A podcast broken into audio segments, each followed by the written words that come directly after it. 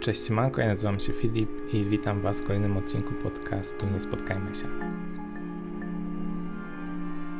Jak to nagrywam, to jest jeszcze listopad, w sumie to ostatni weekend listopada i jest mi super, super smutno, ponieważ w ten weekend miałem jechać do Łodzi i iść na koncert, koncert muzyki filmowej, który był odkładany prawie dwa lata bo bilety na ten koncert kupiłem mojemu chłopakowi no jakieś półtorej roku temu i miał się on odbyć dosłownie miesiąc czy dwa miesiące po tym jak dałem te bilety i przełożyli najpierw raz, później drugi raz oczywiście z powodu pandemii.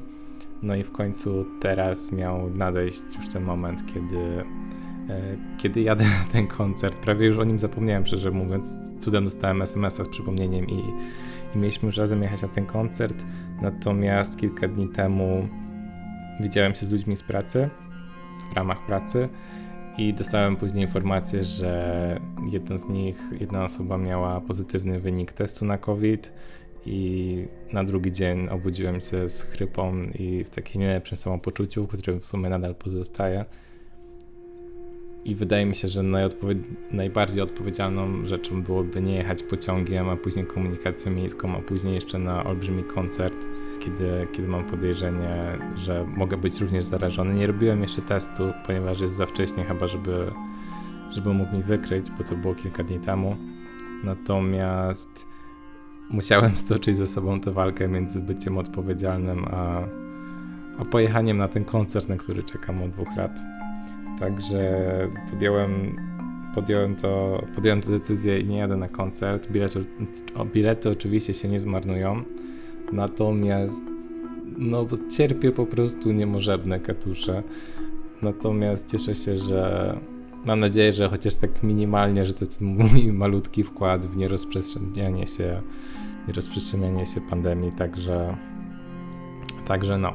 I na szczęście jak już tego słuchacie, to już jest dawno po tej sytuacji, także nie przejmujcie się. Na pewno, na pewno dużo, wiele innych wesołych rzeczy się wydarzyło, także o mnie się nie martwcie.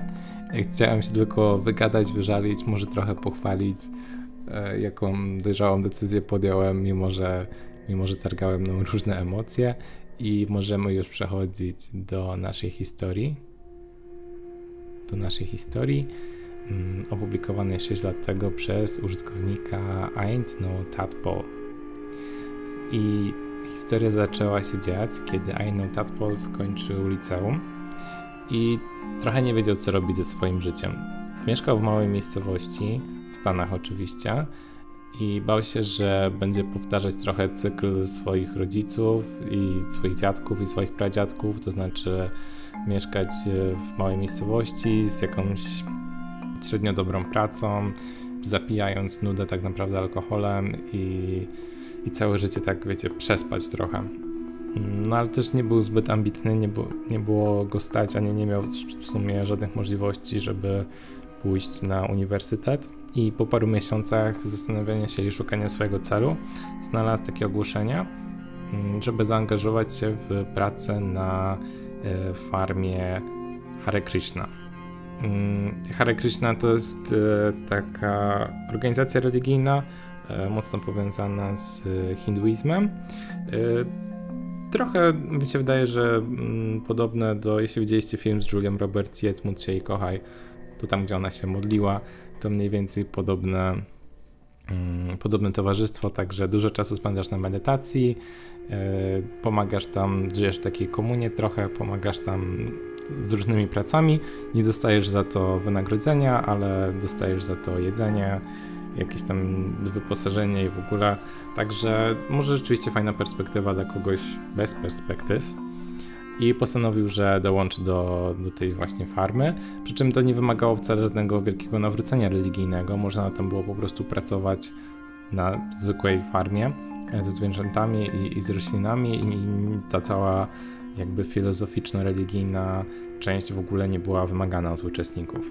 E, I też on się tak poczuwał, żeby lepiej, że nie, nie czuł się po prostu, żeby wstępować nagle do, do tej wiary, po prostu chciał się poczuć częścią takiego czegoś większego. Także przejechał ponownie, trochę jak w poprzednim odcinku, pół Stanów, i dotarł w końcu dotarł w końcu na tę farmę, gdzie od razu dosłownie po przyjechaniu zepsuł się mu samochód, który był bardzo stary, kosztował jakieś 300 dolarów i się i tak zdziwił, że, że jakimś cudem był w stanie tam dojechać. Co się wydaje dziwnym zbiegiem okoliczności, aczkolwiek znam dużo takich sytuacji, gdzie komuś się rozwaliło auto akurat jak dojechał na miejsce. Ja niestety zawsze miałem sytuację, że brakowało paru kilometrów zawsze, żeby dojechać na miejsce i wtedy mi się rozwalał ten samochód, aczkolwiek jego, jego wartość nie była wcale większa niż te 300 dolarów, które wystąpiło w tej historii, także nie, nie byłem nigdy też jakoś super zdziwiony.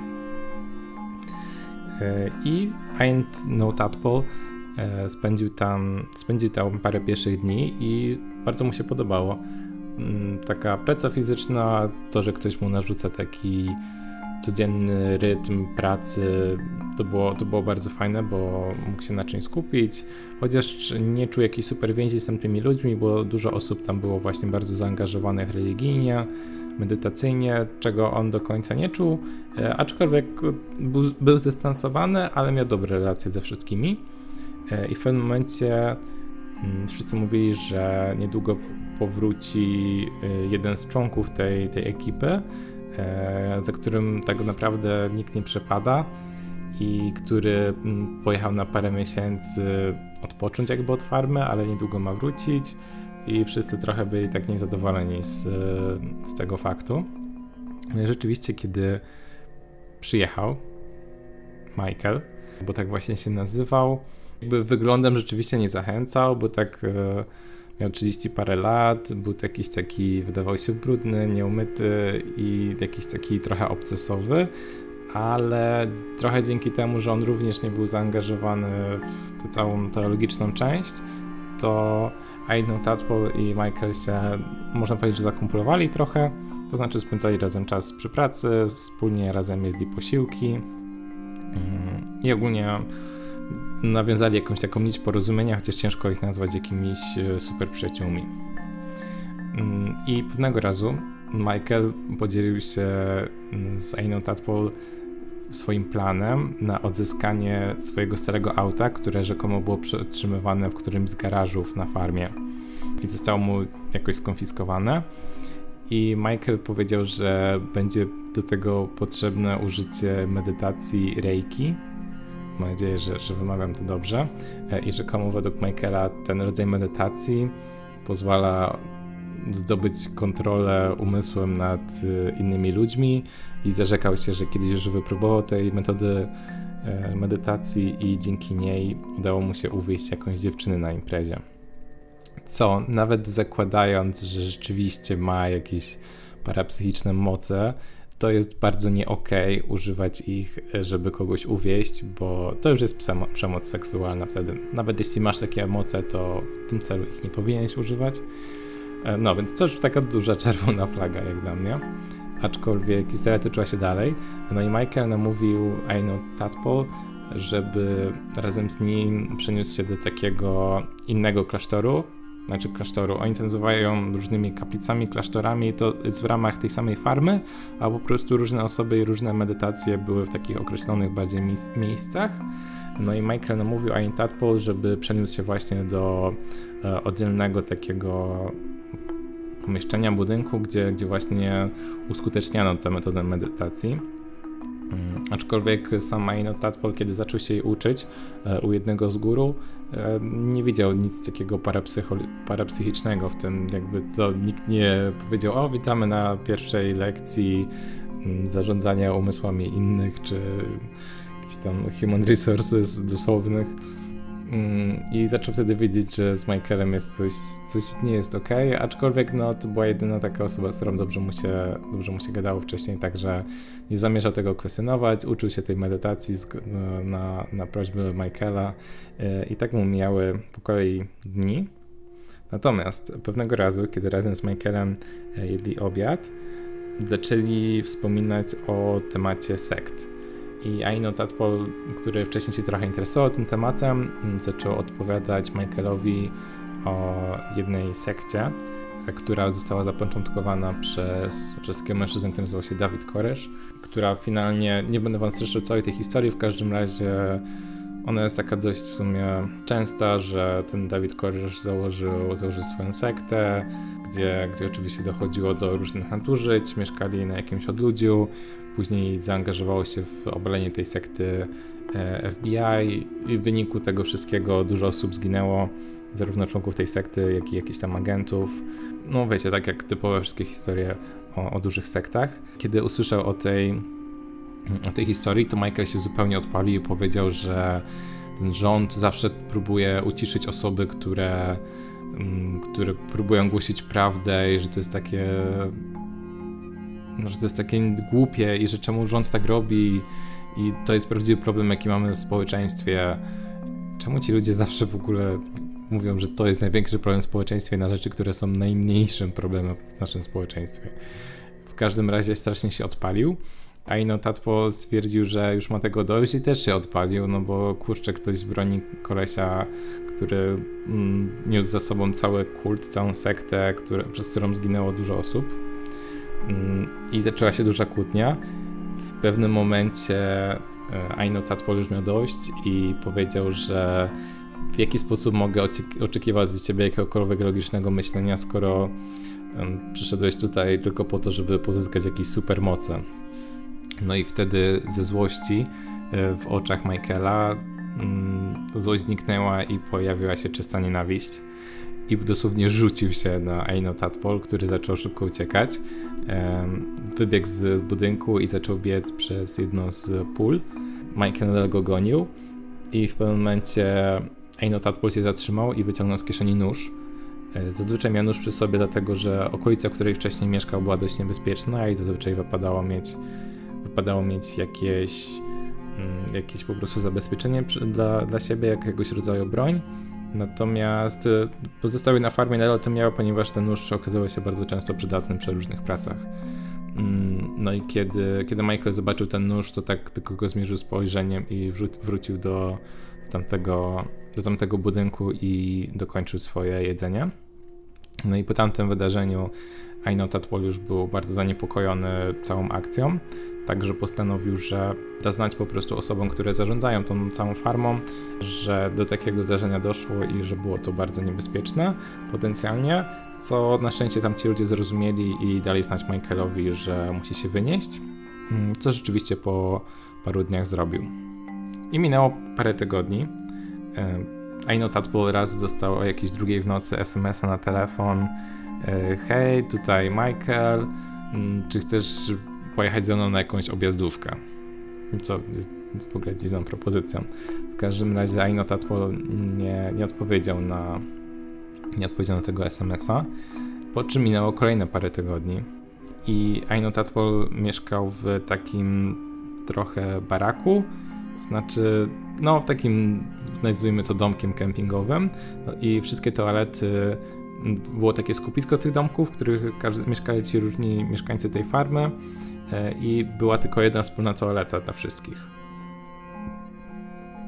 I Aino Tatpol obudził się gdzieś w środku nocy, ponieważ strasznie mu się chciało siku, ale w ogóle nie miał ochoty iść, zakładać butów, wybierać się i iść tam do tej toalety i stwierdził, że po prostu wysika się do zlewu co brzmi obleśnie, ale to usprawiedliwił to w ten sposób, że tylko on korzysta z tego zlewu. No i szczerze mówiąc, jestem w stanie to zrozumieć. W środku nocy, jeśli by było zimno na zewnątrz, może też bym się nie chciało wychodzić.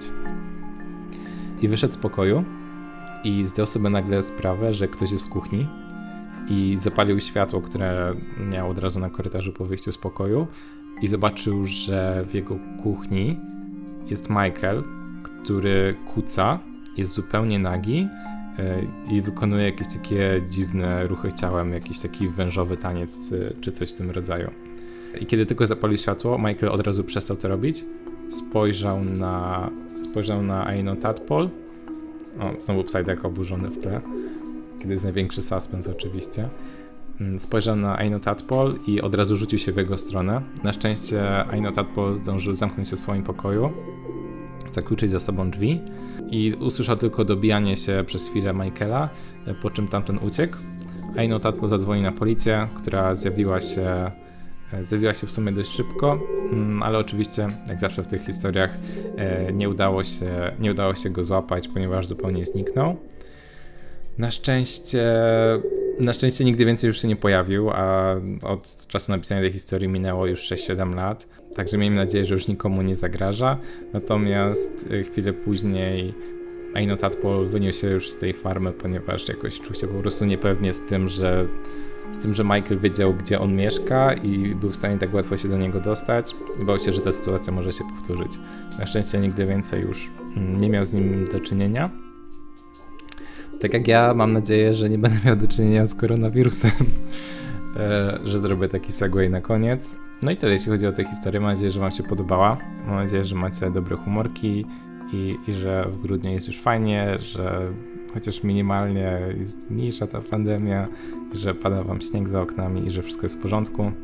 Także ja dziękuję Wam bardzo i to był podcast Nie Spotkajmy się, a my spotkajmy się w kolejnym odcinku. Do usłyszenia.